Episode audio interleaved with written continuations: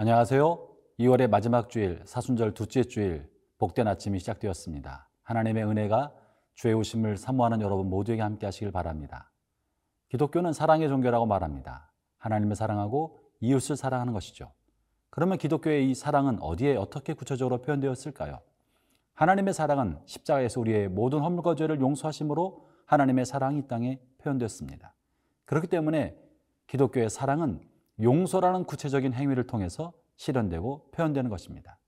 그래서 용서야말로 기독교 신앙의 핵심적인 가치 중에 하나인 것이죠. 그런데 이 용서는 어떻게 해야 되는 것입니까? 용서는 누구를 향해서 얼마만큼 해야 될 것인가에 관하여 우리가 의문이 들기도 합니다. 얼마만큼 용서를 해야 됩니까? 또 몇 번이나 해야 됩니까? 오늘 그 문제에 대해서 예수님께서 천국 비유를 통해서 해결해 주시는데요. 오늘 주신 하나님의 말씀은 마태복음 18장 21절부터 35절의 말씀입니다. 본문의 말씀을 들어볼까요?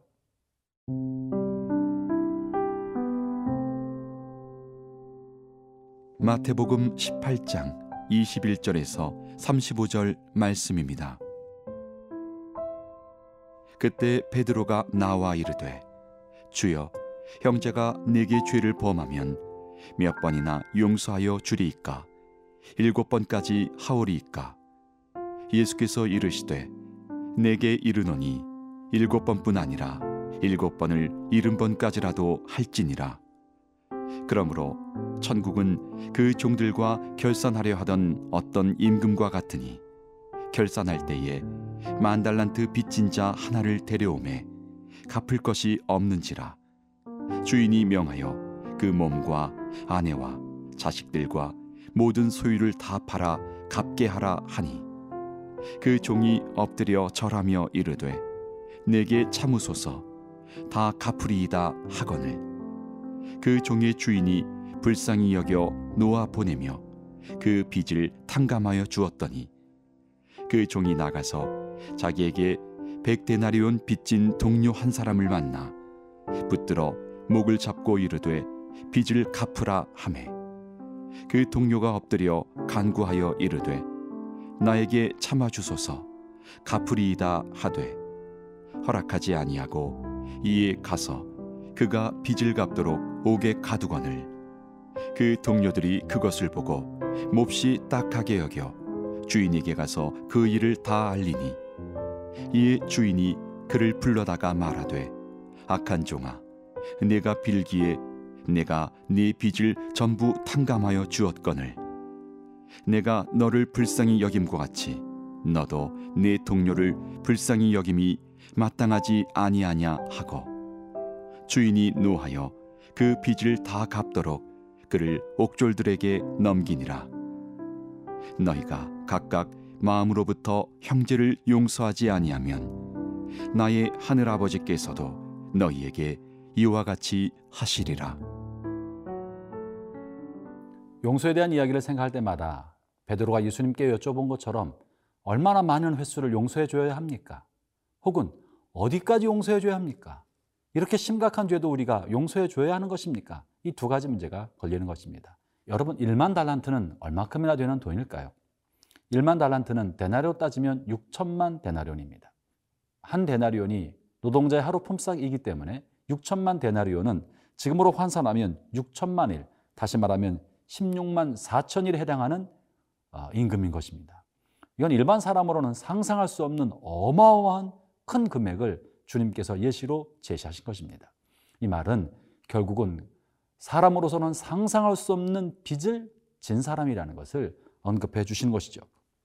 반면에 이 사람이 다른 사람에게 채권을 가지고 있는데 그 액수는 100데나리온이라고 말합니다.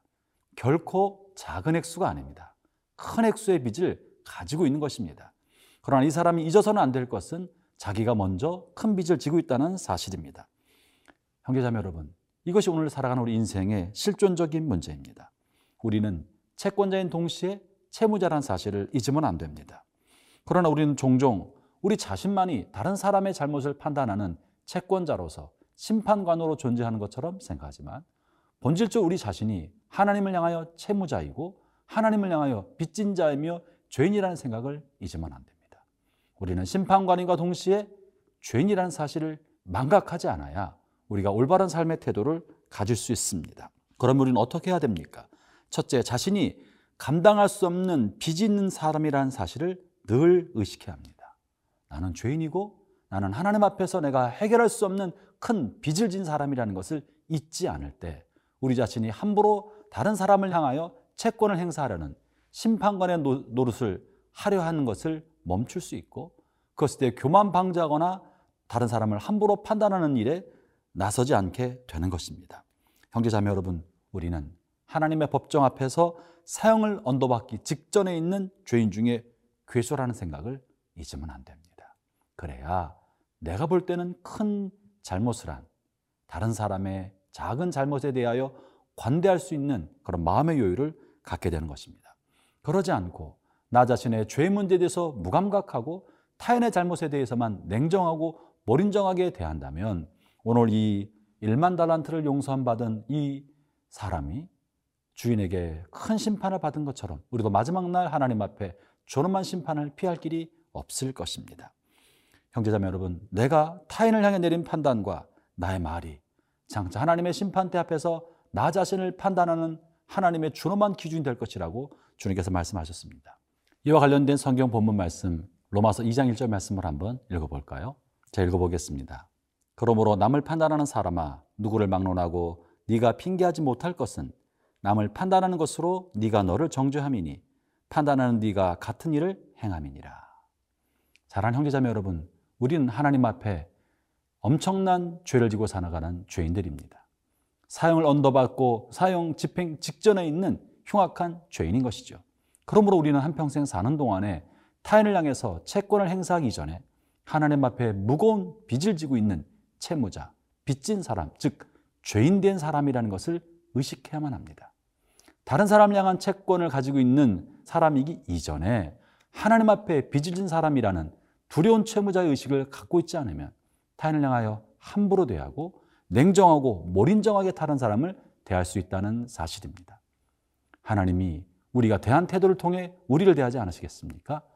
오늘 먼저 우리 자신이 흉악한 죄인이라는 사실, 빚진 자라는 사실을 먼저 생각해 봅시다.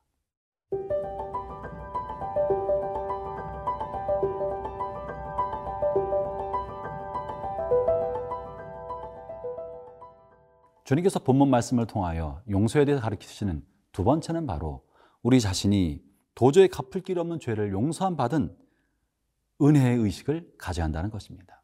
첫 번째는 우리가 엄청난 빚을 진 죄인이라는 의식을 갖는 것이 첫 번째요. 두 번째는 이 모든 빚을 다시 말하면 죄를 용서함 받은 은혜 의식을 가져야 한다는 것입니다.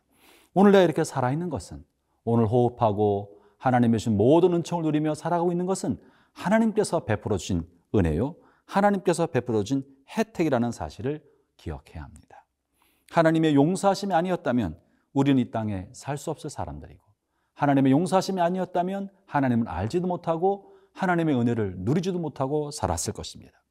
하나님의 용서하심 은혜가 아니었다면 우리 날마다 지옥 같은 삶을 살면서 지옥의 형벌에 대한 두려움 속에 살아갔어야 할 사람들입니다.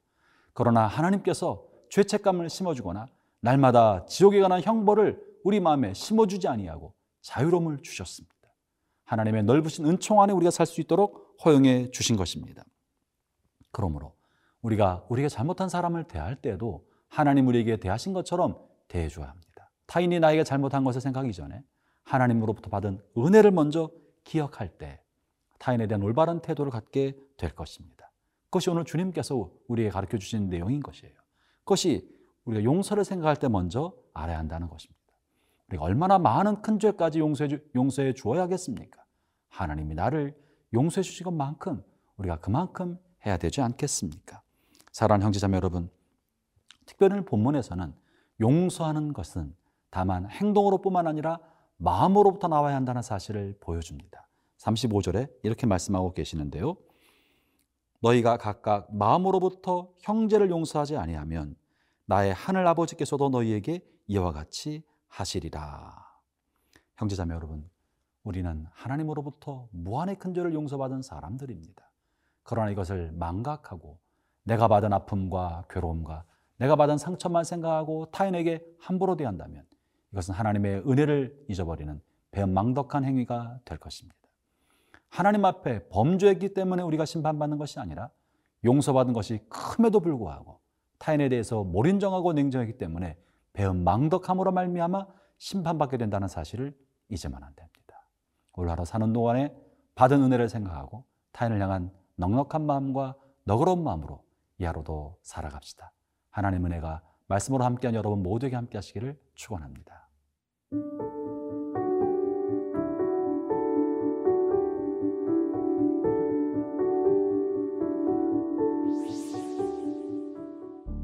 하나님 아버지 감사합니다.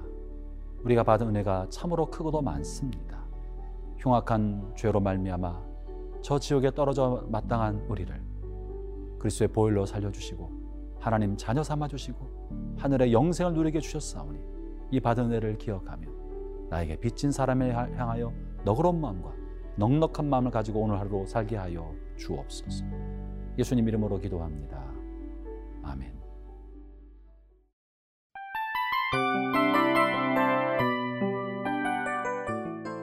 이 프로그램은 청취자 여러분의 소중한 후원으로 제작됩니다.